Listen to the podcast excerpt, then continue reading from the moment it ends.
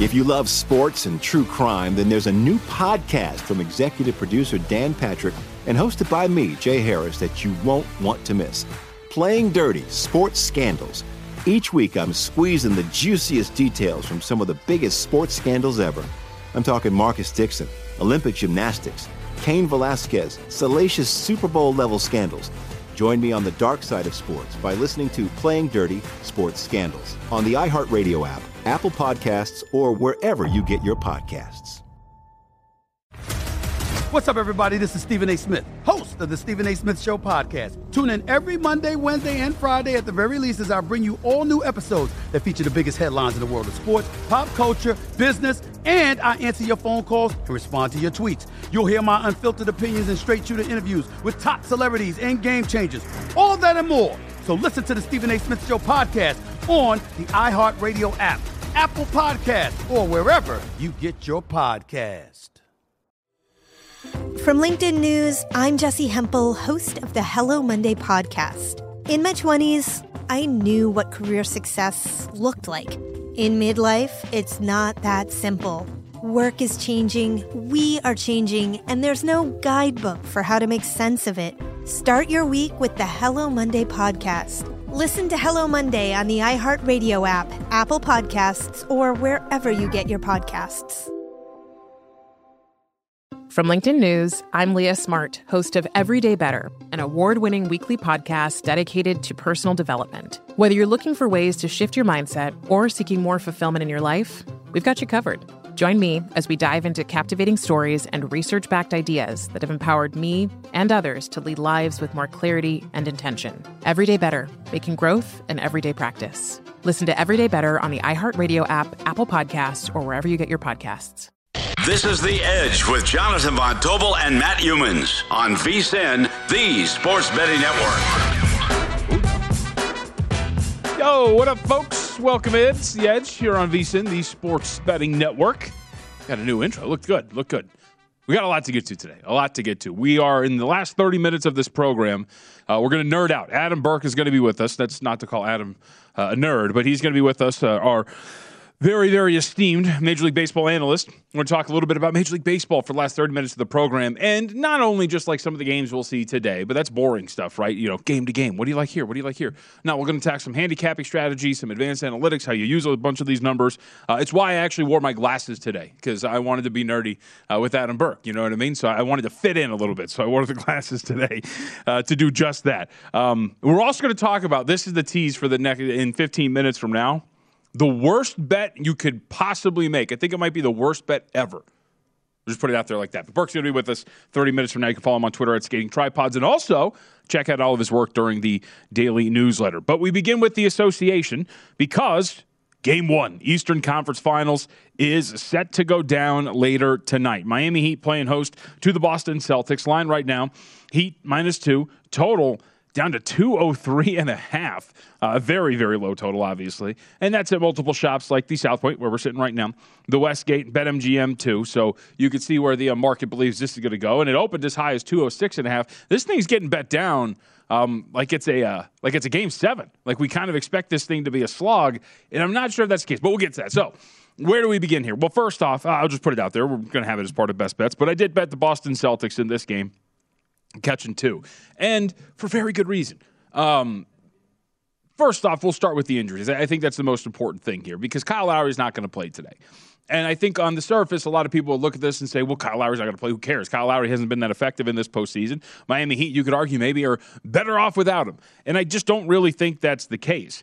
And where I start with the absence of Lowry is with Miami's offense, because without him on the floor, you do see a change. In the postseason, with Kyle Lowry on the floor, the Heat have averaged one hundred points per one hundred plays in half-court settings. But when he's off the floor, the offensive rating in half-court settings plummets to ninety point seven. That's extremely poor. ninety point seven is not a good offensive rating to have in any stretch. It's not really great to have in half-court settings either. And their transition offense, because we know that Kyle Lowry, think about his past and especially last few years um, with the Toronto Raptors, and it's this right here. It's transition, and it's forcing turnovers. Getting out in transition has been the bread and butter for the Miami Heat, which we'll talk about more in depth. But with Kyle Lowry on the floor, offensive rating in transition, one twelve, one oh five point five when he's off the floor. And those are both relatively poor marks regardless, but still, you can see in key facets that this team is worse off offensively without Kyle Lowry. And it's looked really stagnant at times in terms of some of these half-court sets. But still, as you watch what makes them great, and this is a great play and a great example for those watching on V S I N dot com, what makes them great is that right there. Forcing turnovers, getting out and running, and getting easy buckets. Even still, with a poor half-court rating in the postseason, the Miami Heat have averaged one fifteen point five points per one hundred possessions overall in non-garbage time minutes. Most of that damage has come on possessions like you were just watching. Transition off of steals. sixty-five point four percent of their steals have led to a transition play. They had three point three points per one hundred possessions through transition off of steals as well. So it, it becomes really easier when you're talking about generating good offense, when you're forcing turnovers, getting out and running, and getting easy buckets, because they're actually really not a great like rip it and run team, as you kind of want to call it, in terms of grabbing rebounds, getting out in transition. Uh, teams like the Toronto Raptors are much better at doing something like that. Not so much the Miami Heat, and the numbers really paint the picture of that. But if you look at this overall without Lowry, and Butler commanding the offense has been brilliant, but if he's not commanding this offense at a really high level, and you're not forcing turnovers at a high enough clip to offset the fact that you've been kind of a stagnant half-court offense it, against, by the way, one of the best half-court defenses in the N B A and the Boston Celtics, I wonder where this offense comes from for Miami, not only just without Lowry, but in general, but especially in a game like this without Kyle Lowry. Because even for a team like Boston, they only had a turnover rate of thirteen point eight percent so far in this postseason. And while pressure has been shown to bother them a little bit, the Milwaukee Bucks did it to them uh, throughout that series, especially at the very beginning, this is still a Celtics team that doesn't turn the ball over at a high clip and defensively has given up just eighty-one point nine points per one hundred plays in their series against the Bucks and eighty-seven point six in the postseason overall. It's a really gifted Celtics defense. So that's where my first reservation comes here for Miami and, you know, the first check in the box of why I wanted to bet the Boston Celtics.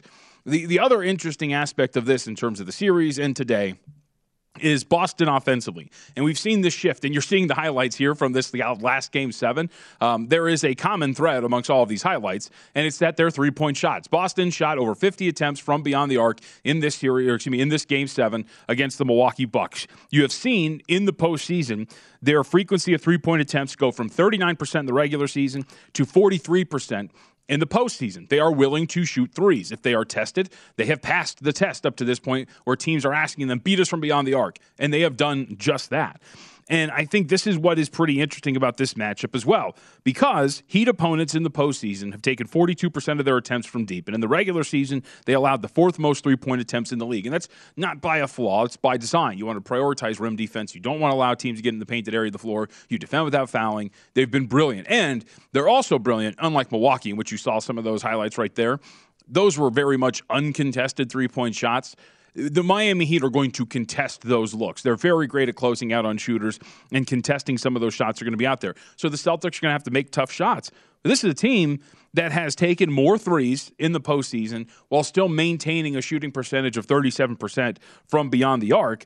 So against an opponent that's going to allow them to take three-point shots, it's going to test them a little bit more and allow them to do so.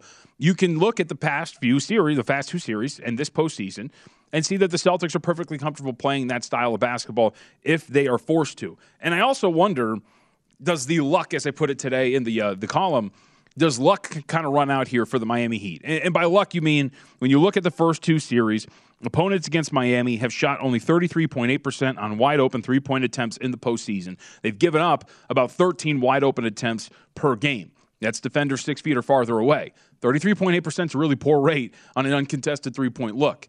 Don't think the Boston Celtics are going to be doing that because, well, they're actually a pretty good team in terms of shooting uh, uncontested looks, shooting over forty percent from three on uncontested three-point shots. So now I look at this as a whole, and I'm seeing that I get a Boston team that I think is very good, and numbers back it up, a very good half-court defense, taking on a team that's missing its lead point guard that has been very poor in those settings, is very reliant on turnovers to generate offense. The Celtics are a team that don't turn the ball over very much, and they're also a team that I think can kind of test the theory of let them shoot threes, as we saw in that series against the Milwaukee Bucks, and as we saw in that Game seven. So, you know, brings me again to the side of the Boston Celtics. And I will, I do want to say, too, because I've heard a lot of this already, which is, man, really big, emotional win. Yeah, you got to come back a couple of days later, and you got to play a game one. And I got to say, and I know Matt Brown has talked about this on Primetime Action when I've been on with them, with spots, right? What about this spot? What about that spot? This is a letdown spot.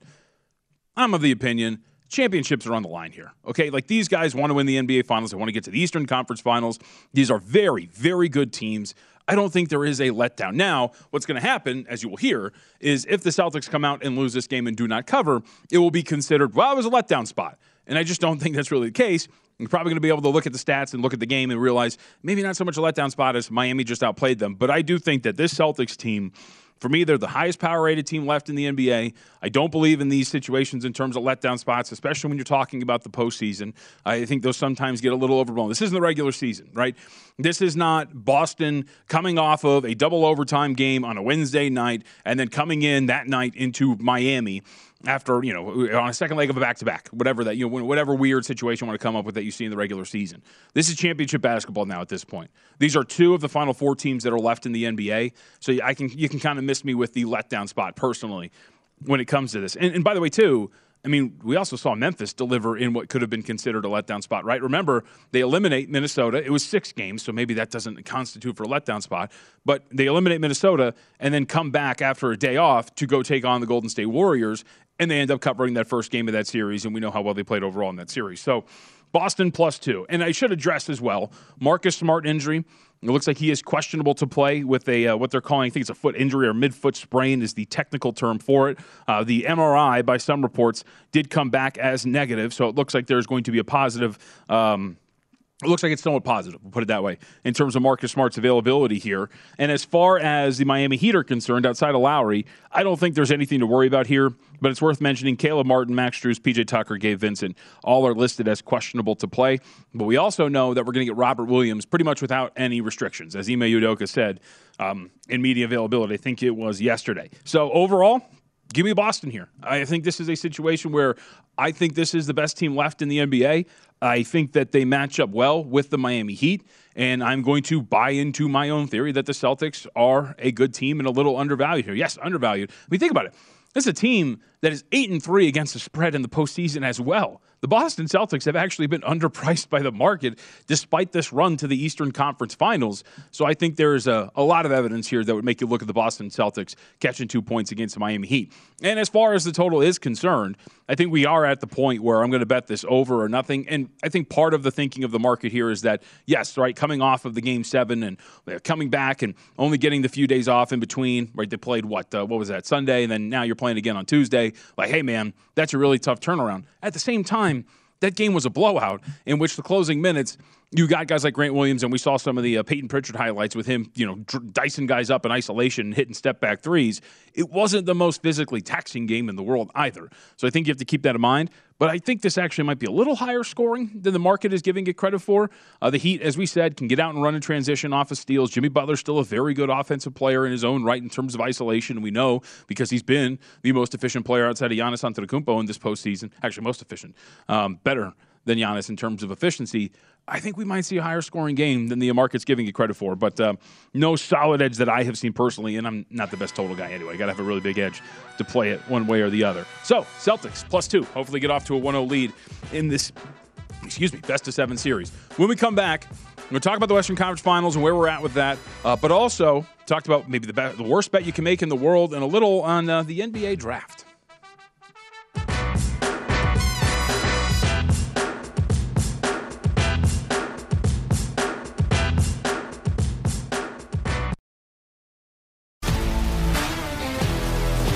If you love sports and true crime, then there's a new podcast from executive producer Dan Patrick and hosted by me, Jay Harris, that you won't want to miss.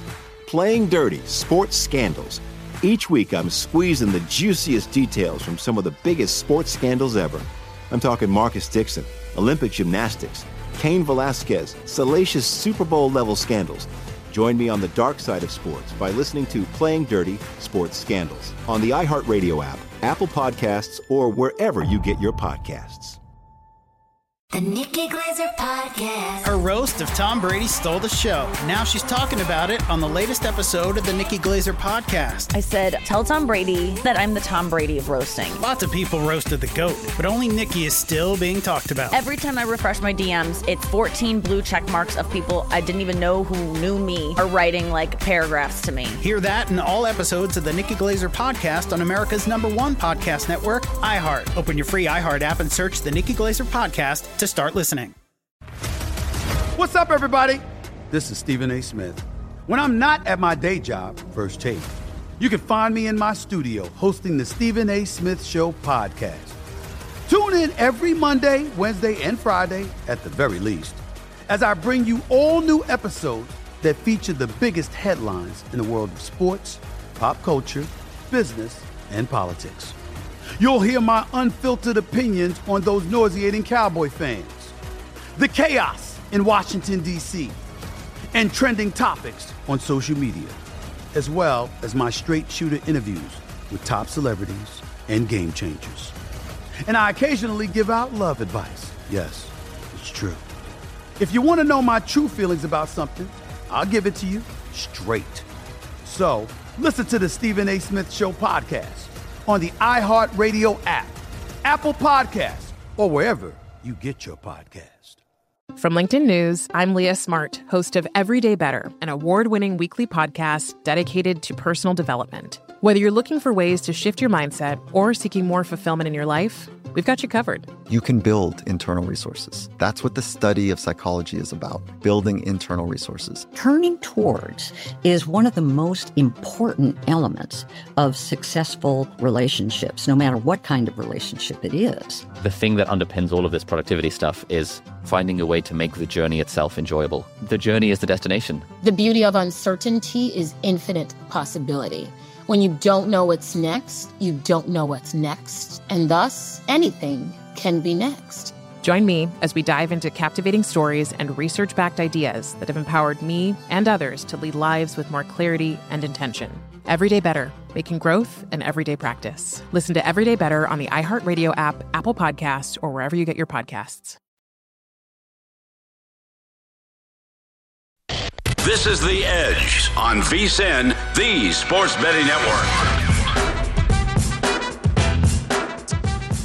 VSiN Spring Specials here.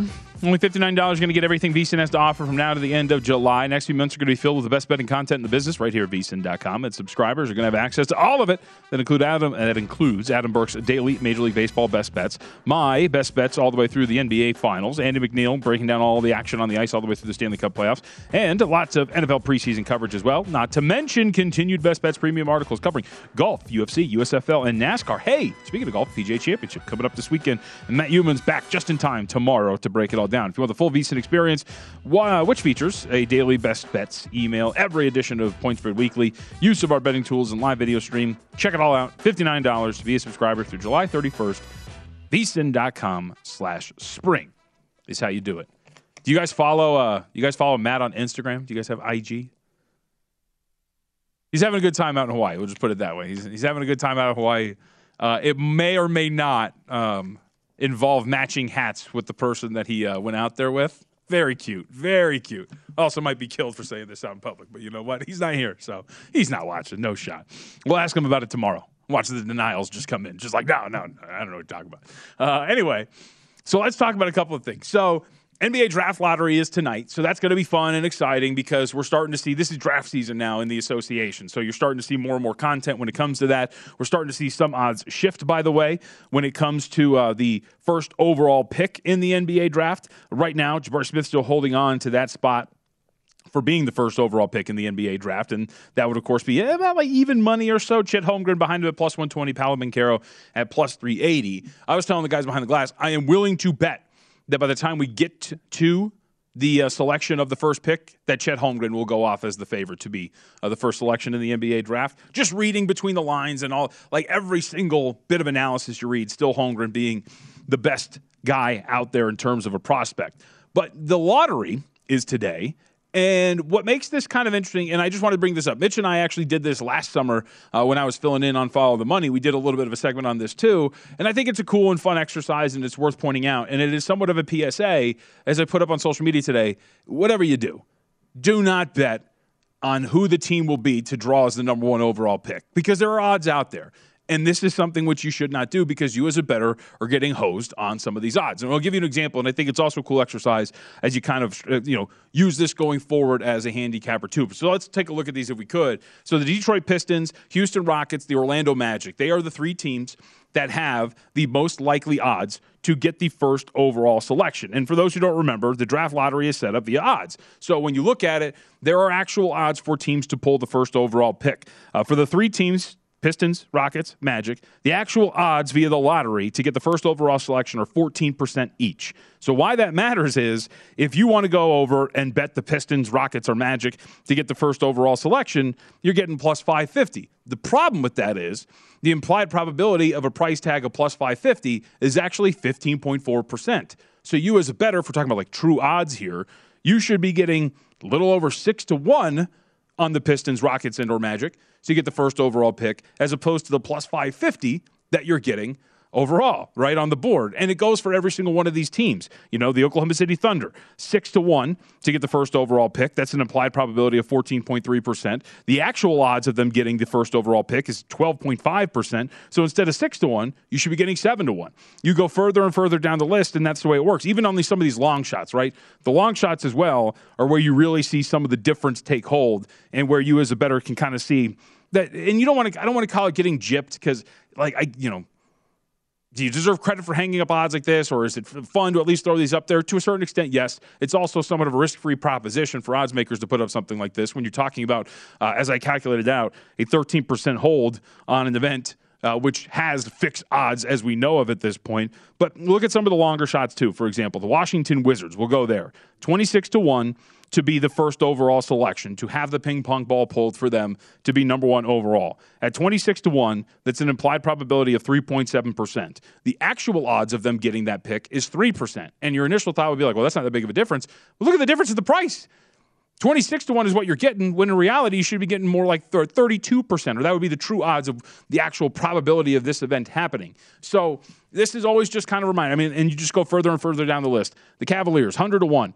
To get the first overall selection. That'd be a lot of fun if you hit it, but the implied probability of that is one percent. And in reality, it's actually zero point five percent chance that it's going to happen, and zero point five percent, if you were going to put that into a money line price, that's one hundred ninety-nine to one as opposed to one hundred to one. So you as a bettor, you're not getting that much. Uh, you're not getting anything in terms of value in these in these props. But why I also think this is worth talking about for just a couple of minutes is, uh, and there's going to be a lot of people listening that know this already, but I think there's also a lot of people who watch who, when you talk about prices and when you talk about odds and when you look at like a baseball game and you see that the Cleveland Guardians today are minus one sixty-five, the only thing that goes off in your head is, okay, well, I got to lay one sixty-five to win one hundred. Like, that's the important part about everything that you're looking at at a price like that.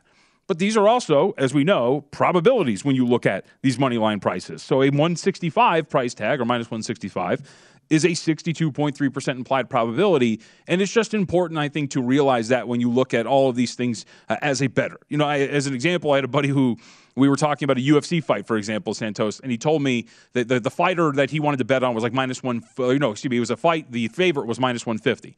And he bet on the favorite, and the favorite lost. And he told me, well, yeah, I bet on the favorite because I thought it was a fifty-fifty fight, so I'd rather go with the better guy. And I was like, well, no. Actually, what, in that instance, what you're doing is you're laying a price tag, you're laying one fifty, and you think it's a fifty-fifty fight, but your money's saying that you think it's a sixty percent chance that that guy's going to win. So, like, I think stuff like this is is – for people who are just kind of getting into this and who are really betting, and it's important, again, to look at this and realize, okay, I'm betting this amount to win this amount, I'm betting this amount to win this amount, but also to realize that these numbers carry pl- probabilities with them. You know, I was, I've listened to people who say, ah, this series price, you know, th- this should be this.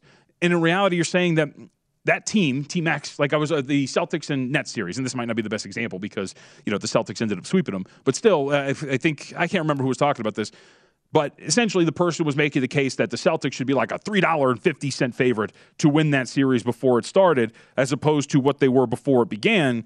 And that's that's a really big price tag. That's also saying that it's a seventy-seven point eight percent chance that the Celtics are going to win that thing. So I just I think it's a really cool exercise to look at this. And something like this, you know, if you want to throw a few shekels on it, I guess it's fun. But at the end of the day, uh, you are getting no value in any way whatsoever if you just want to bet on your favorite team to get the number one overall pick.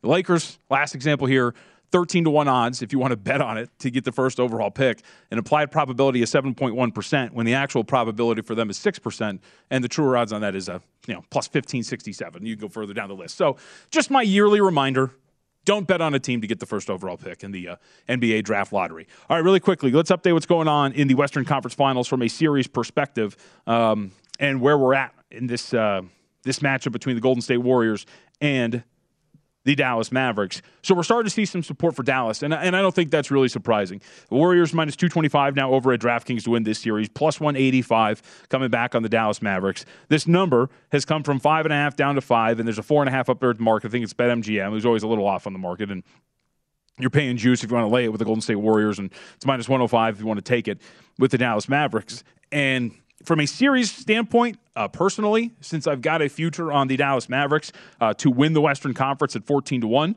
before this thing starts, I'm not going to do anything, but I do think the market is a little high on the Golden State Warriors. And it's partly because of the Warriors and the brand name and what we know about them, the championship core, Draymond Green, Steph, uh, Steph Curry, I almost called him Seth Curry, and Klay Thompson.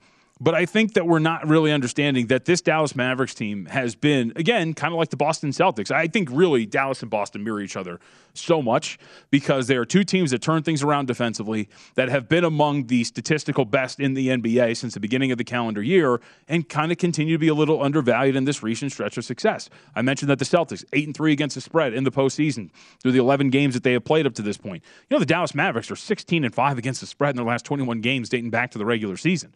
We saw the way that they ended against the uh, Phoenix Suns, covering five out of the final six games, right? Or is it four out of the final? Yeah, excuse me, four out of the final five games um, to ultimately win that series.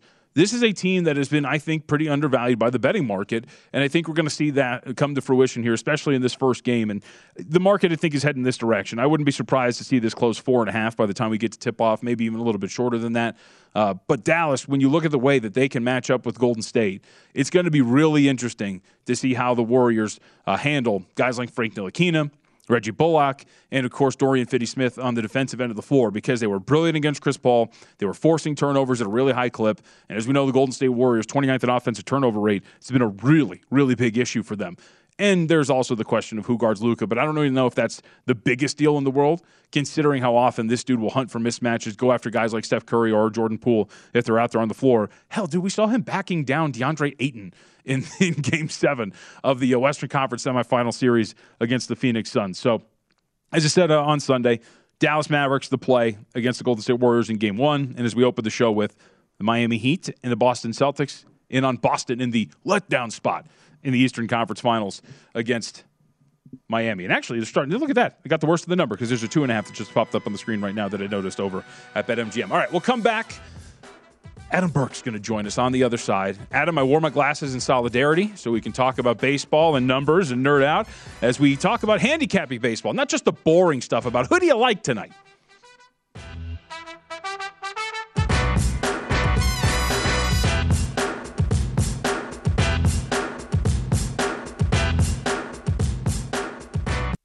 This is The Edge on VSiN, the Sports Betting Network.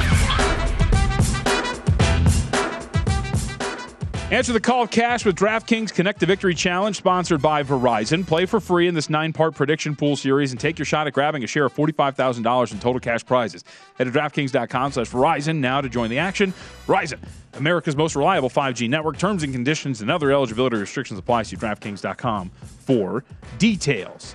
All right, no longer alone, and that's going to be the way it is as we move forward because Adam, or excuse me, uh, I was going to call you, I was going to say Adam comes back tomorrow. No, Matt Youmans comes back tomorrow from his trip in Hawaii where there was plenty of pictures on Instagram, uh, not posted by Matt Youmans. Does he eat fast food when he goes to Hawaii too? Yes, he does. Uh, he has said before, what's it called, Zippies? Is that the place that he brings up a lot? Yeah, Zippies, I guess. I, I've eaten there once. Yeah, is it good? He swears uh, by it. Like it's it his... Okay. I think it's his number one rated fast food place, if I remember correctly. Um, but that might be more about like nostalgia is not the right word, but like not, you don't really get it that frequently. It's, I think it's more Hawaii based, but it's up there at his power rating. He loves it. Huh. No, I mean, we got there, we went two years ago and it was right after we landed in Maui and picked up the rental car and we were starving because we had, you know, six hours plus you had to wait and get screened, make sure your COVID test was okay and yeah. all that stuff. So we ate there, it was fine. I got to go. I, I forget a lot. I tell my wife that I forget that Hawaii is a state. Like, I feel like there's so many loops like you got to jump through, not realizing that I can just buy a plane ticket and go. So maybe one day, maybe one day. All right, so Adam is here because there's a lot I want to go over. So uh, I very much – shocking to – that's why I put this in my bio. I enjoy other sports. I enjoy handicapping other sports, and I enjoy, you know, betting baseball. Uh, and I like betting baseball because there's so many numbers to it, and there's so many things that you can dive into. So I wanted you here today to go through a lot of this stuff and also to kind of check my own process because I like to learn and, and get a little bit better as a handicapper. So kind of the way I'm going to approach this is kind of walking you through like the way that I do it and kind of learning from there, and you can critique and we'll go from there. So, so essentially – how I start any handicap for a game is with the pitchers. I think that's pretty obvious, right? You start with handicapping the pitchers.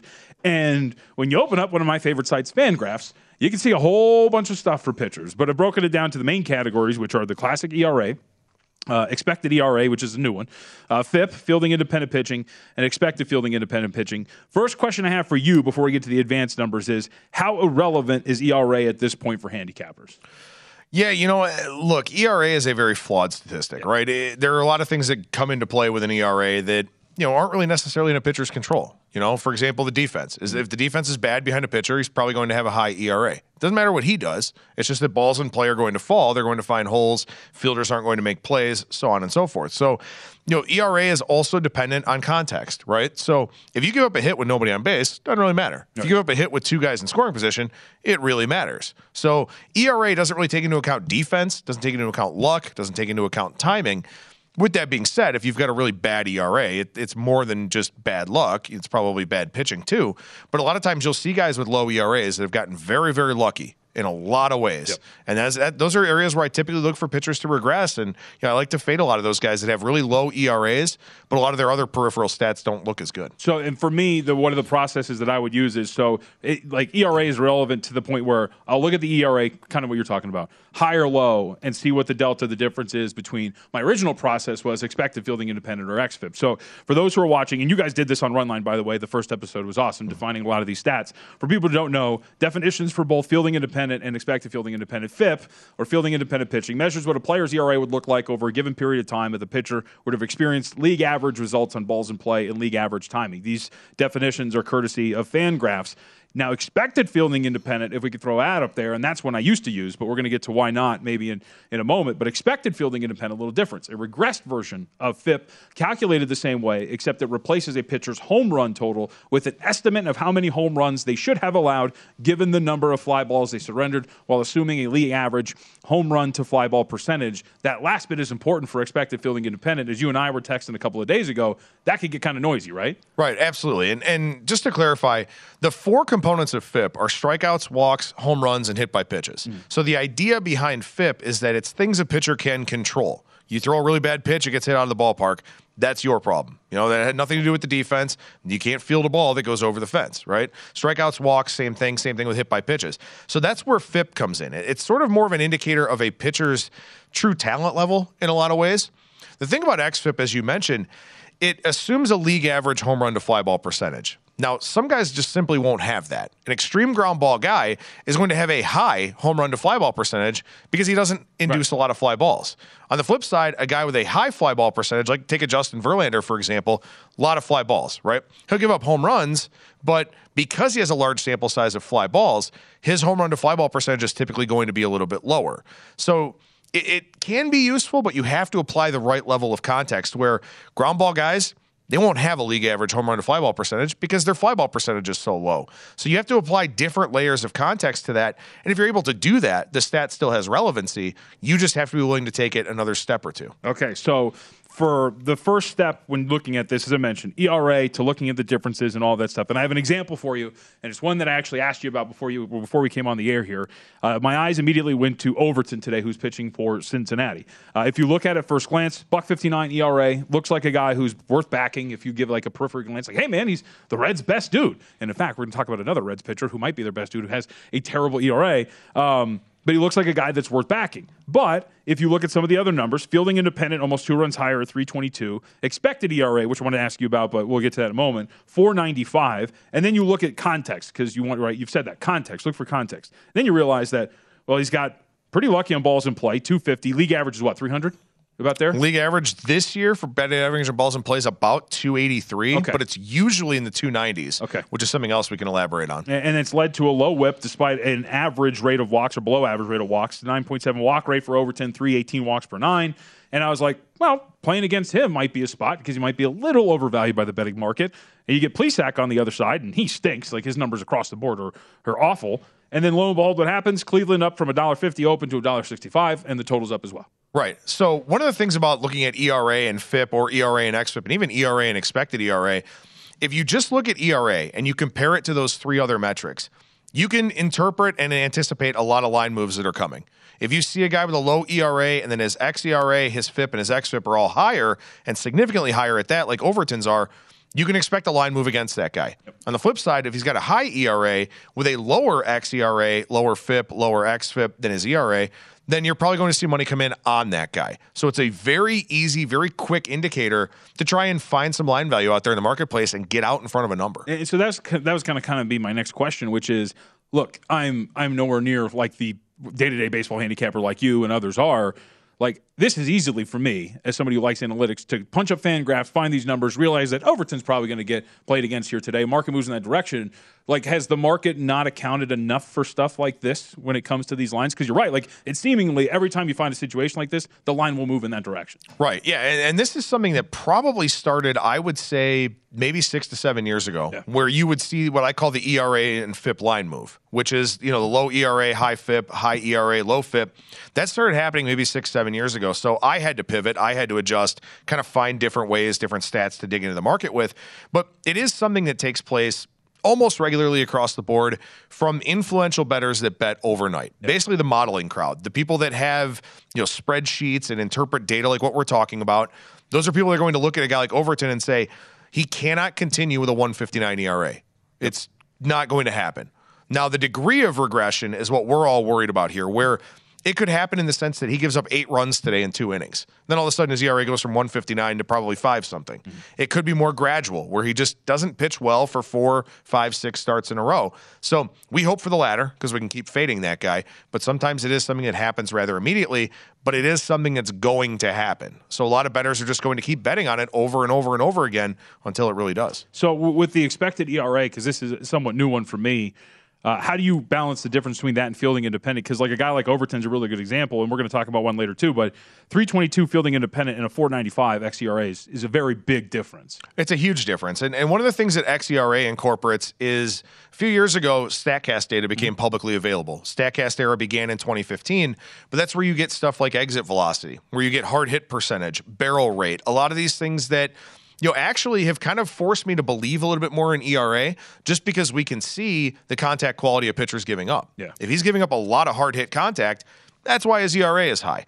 So xERA actually in actually um, uses in the formula things like hard hit rate, things like barrel percentage. So you look at Overton, his his xERA is about three runs higher than his regular E R A. fifty-two percent of batted balls against him have been hit at least ninety-five miles per hour off the bat. Now, the average batting average is four sixty-four on a batted ball of ninety-five plus miles per hour. So the idea here would be he's allowing a lot of hard contact. That's going to catch up with him sooner rather than later. So that's why his xERA is so much higher and why we saw that line move against him today, even though Plesac has not pitched well at all. Yep. All right, cool. I like it. All right, we're going to come back. Adam's sticking around for the the whole final thirty minutes here. So when we come back, Adam, we're going to throw a couple of pitchers at you. I think some pitchers that look like maybe worth playing on in the future, expecting some positive regression, vice versa. And also, if we had time, diving into the Rookie of the Year race too, because there's some interesting numbers for some of these guys, specifically the hitters, where you're looking at them them and going, all right, well, a guy like Spencer Torkelson, for example, he got off to a slow start. Is there any hope for him? I would say no when I looked at some of the numbers, but we'll talk about that in a little bit more with you on the other side. And uh, don't forget, check out Adam's write-ups every single day. Adam, what's your title? Are you like senior M L B analyst? I don't know. Okay. I don't even know. I still don't have a title. Adam, I got hired without a title. Well, go to VEASAN.com slash Major League Baseball. You'll find all the write-ups there. We'll come back.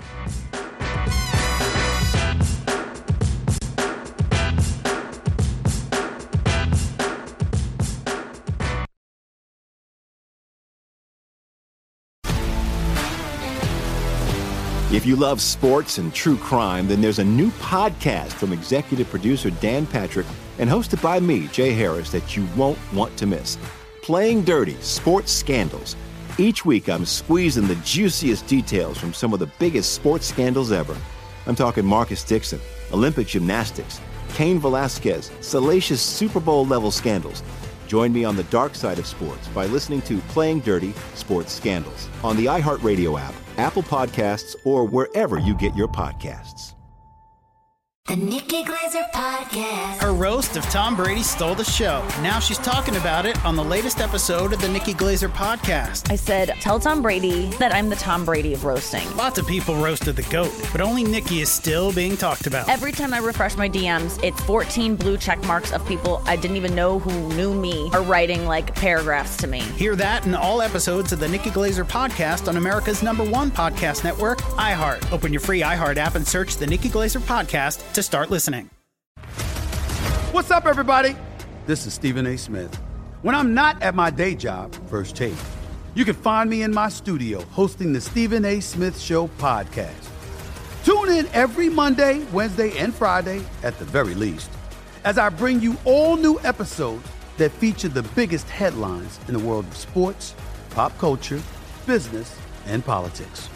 You'll hear my unfiltered opinions on those nauseating Cowboy fans, the chaos in Washington, D C, and trending topics on social media, as well as my straight shooter interviews with top celebrities and game changers. And I occasionally give out love advice. Yes, it's true. If you want to know my true feelings about something, I'll give it to you straight. So listen to the Stephen A. Smith Show podcast on the iHeartRadio app, Apple Podcasts, or wherever you get your podcast. From LinkedIn News, I'm Jesse Hempel, host of the Hello Monday podcast. In my twenties, I knew what career success looked like. In midlife, it's not that simple. I've been a journalist for two decades, writing cover stories for Business Week, Fortune, and Wired. And now, every Monday, I bring you conversations with people who are thinking deeply about work and where it fits into our lives. Like Microsoft C E O Satya Nadella on growth mindsets. The learn-it-all does better than the know-it-all. Or MacArthur Genius winner Angela Duckworth on talent versus grit. Your long-term effort and your long-term commitment are surprisingly important. Each episode delivers pragmatic advice for right now. Listen to Hello Monday on the iHeartRadio app, Apple Podcasts, or wherever you get your podcasts. This is The Edge on VSiN, the Sports Betting Network. You ready for a fresh start? A real fresh start with lasting change. Take the Zyn ten Challenge. Switch up the way that you've been enjoying nicotine. Available in a variety of tastes and strengths. Zyn Nicotine Pouches deliver smoke-free and spit-free nicotine satisfaction. Try Zyn Nicotine Pouches for ten days, your money back. Fresh start is here. Take the Zyn ten Challenge today at Z Y N dot com slash ten. Zyn Nicotine Pouches only for adults twenty-one or older who currently use tobacco or nicotine. Warning, product contains nicotine. Nicotine is an addictive chemical. All right, really quickly before we get back to uh, the... Uh, the baseball stuff with one Adam Burke, who's with us here at the desk. Uh, went over these earlier just to uh, put them out officially for everybody as we were talking about them. The best bets in the association. Uh, in the column today, of course, Celtics plus two for tomorrow. As uh, spoken about on Sunday, Mavericks plus five and a half. So two plays in the uh, conference finals. I'm going to go against, Adam, the letdown spot for the Boston Celtics today. I don't know how you feel about those things, but I kind of poo-poo them, especially when it comes to the postseason. I feel like the Celtics would be ready to play in the Eastern Conference Finals. You know, I just filled in on an odds-on for Amal Shaw with Mike Palm, and we were talking about this. Like, the Celtics are far and away favored to win the series, and they're a dog in game one. Yeah. It feels like it's just kind of over-accounted for, this idea that just because they played seven games that, you know, they're going to have a letdown today. Right. Well, and also, I mean, the seventh game was kind of a snoozer. It was a blowout. Right. Yeah. So I don't know was, if they're really taxed. That was the interesting thing, was that the Celtics won every, just about all their games were in blowout fashion. Yeah. And the Bucks won two close games. Yep. Oh, so. I mean, like I wrote about it before that game seven. If you looked at like the net numbers and all this stuff, the Celtics have been the better team. Mm. And the same had been said for the Dallas Mavericks. Like the last four games, like they had clearly been the better team. And then you saw it all come to fruition in the final two games for those uh, for those two series. So very much looking forward to tonight. All right, let's get back because we don't have a lot of time. Um, Let's talk a little bit about some undervalued pitchers first off, and then if we have time, we'll get to uh, the Rookie of the Year candidates. So first on the list. So again, kind of using the exercise I'm talking about, looking for the first step. It's not the only step. The first step is looking at that E R A, finding that it's inflated, and some of the underlying numbers, and whether or not there's some differences here. For the use of this exercise and the fact that we talked about expected fielding independent, the potential noise, I've excluded X F I P. Uh, as a statistic to look at here. So let's start with Tyler Mahle of the Cincinnati Reds. A five eighty-nine E R A, but his expected E R A three fifty-seven, fielding independent at three forty-six. If you look across the board here, the, the thing that I think has been a problem for him, the walks have been an issue. Walking nearly five and a half guys, or four and a half guys, excuse me, every nine innings. But the batting average on balls in play is a little high. He's not giving up a ton of home runs either, so you kind of like that. If you look across the board, the hard hit rate is actually solid, thirty-six point two percent. Like those are the indicators on top of this difference here that I've got a guy like Mahle circled. I don't know, and that's the difference I wanted to ask you. The Reds are bad. So, like, right. Do you want to bet on Mahle or do you bet on, like, opposing team totals under when he's starting? Things like that. Like, how do you approach something like that where you have an undervalued pitcher but on an extremely bad team? Right. I, I think with a guy like Mahle, it's it's really on a case-by-case basis. Also, fifty-six point two percent left-on-base percentage is one of the lowest among qualified starters in baseball. Left-on-base percentage is a really big indicator in terms of the big E R A and F I P discrepancies that we're talking about. If you've got a low left-on-base percentage, your E R A is going to be high because you're giving up those hits at inopportune times. And for Mahle, I mean, he gave up seven runs against the Dodgers in three and two thirds. It's the Dodgers, right? Like the Dodgers are going to hit a lot of guys. So I think it's really important too, when you look at these guys where they have these big gaps between E R A and F I P, go see who they've faced. Like we just talked about Connor Overton. He pitched at Coors Field and actually pitched pretty well. So good for him. But then his other two starts were against the Pirates.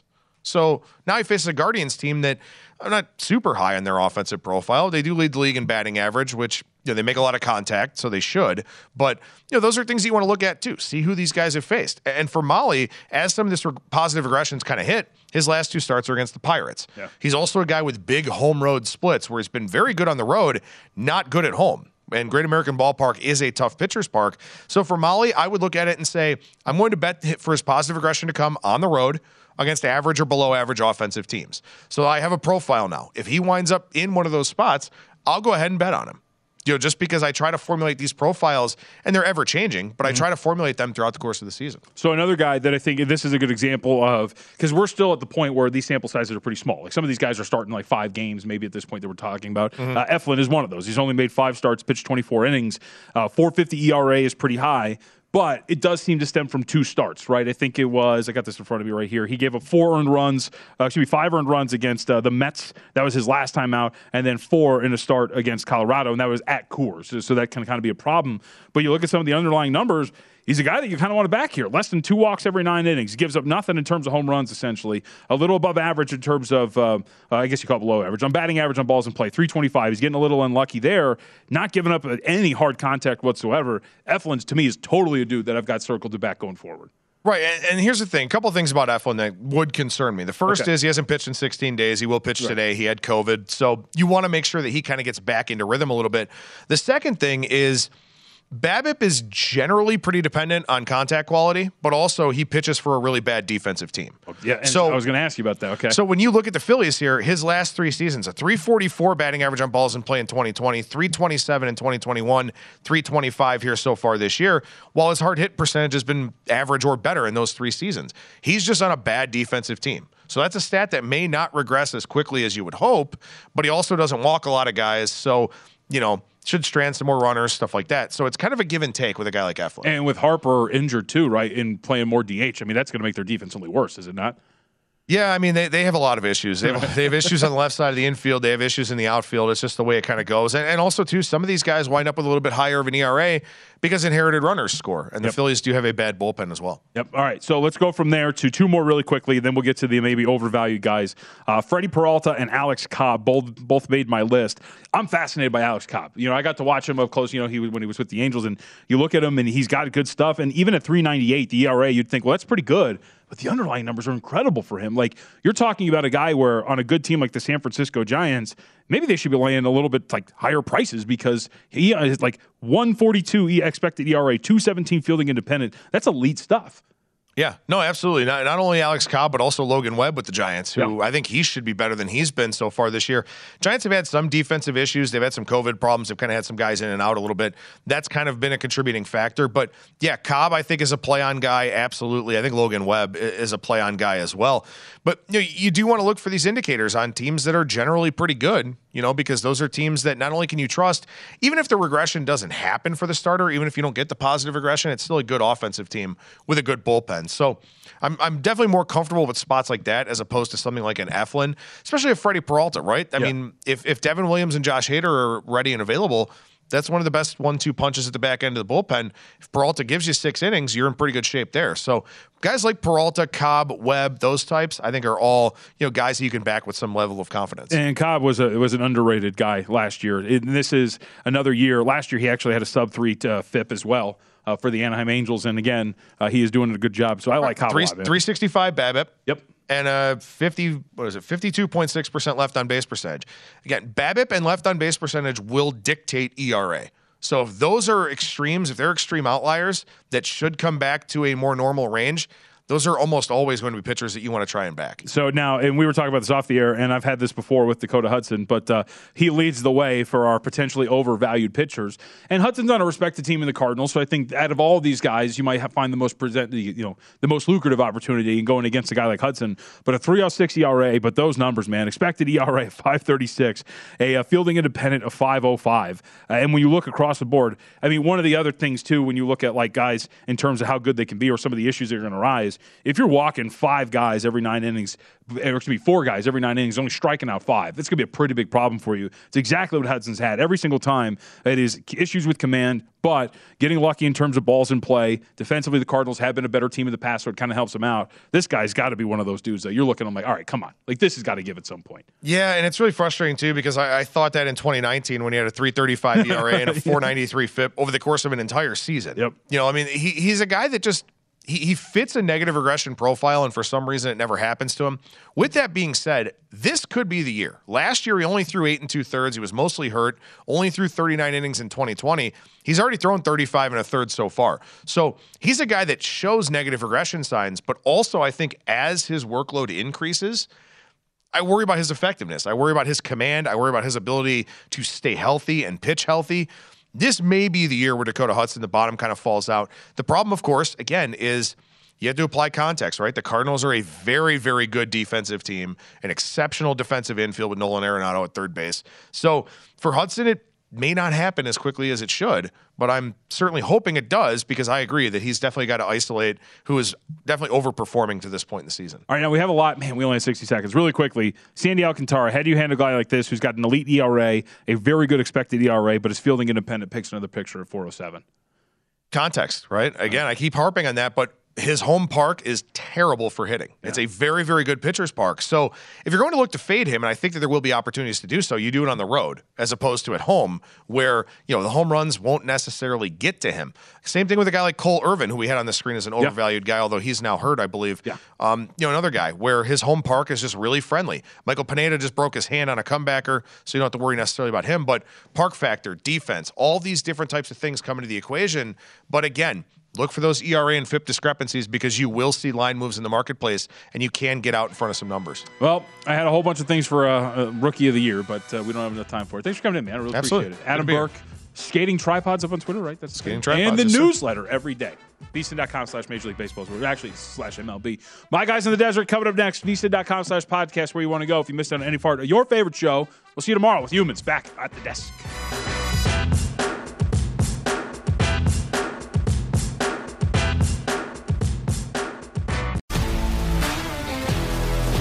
If you love sports and true crime, then there's a new podcast from executive producer Dan Patrick and hosted by me, Jay Harris, that you won't want to miss.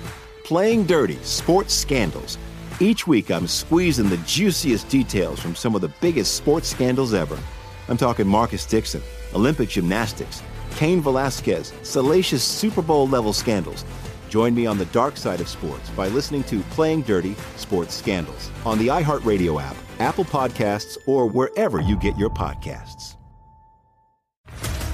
What's up, everybody? This is Stephen A. Smith, host of the Stephen A. Smith Show podcast. Tune in every Monday, Wednesday, and Friday at the very least as I bring you all new episodes that feature the biggest headlines in the world of sports, pop culture, business, and I answer your phone calls and respond to your tweets. You'll hear my unfiltered opinions and straight-shooter interviews with top celebrities and game changers, all that and more. So listen to the Stephen A. Smith Show podcast on the iHeartRadio app, Apple Podcasts, or wherever you get your podcasts.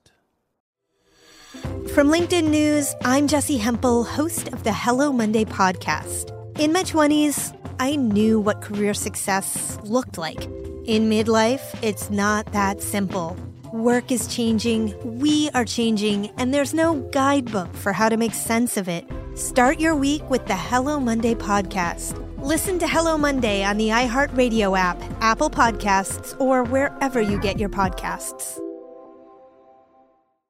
From LinkedIn News, I'm Leah Smart, host of Everyday Better, an award-winning weekly podcast dedicated to personal development. Whether you're looking for ways to shift your mindset or seeking more fulfillment in your life, we've got you covered. Join me as we dive into captivating stories and research-backed ideas that have empowered me and others to lead lives with more clarity and intention. Everyday Better, making growth an everyday practice. Listen to Everyday Better on the iHeartRadio app, Apple Podcasts, or wherever you get your podcasts.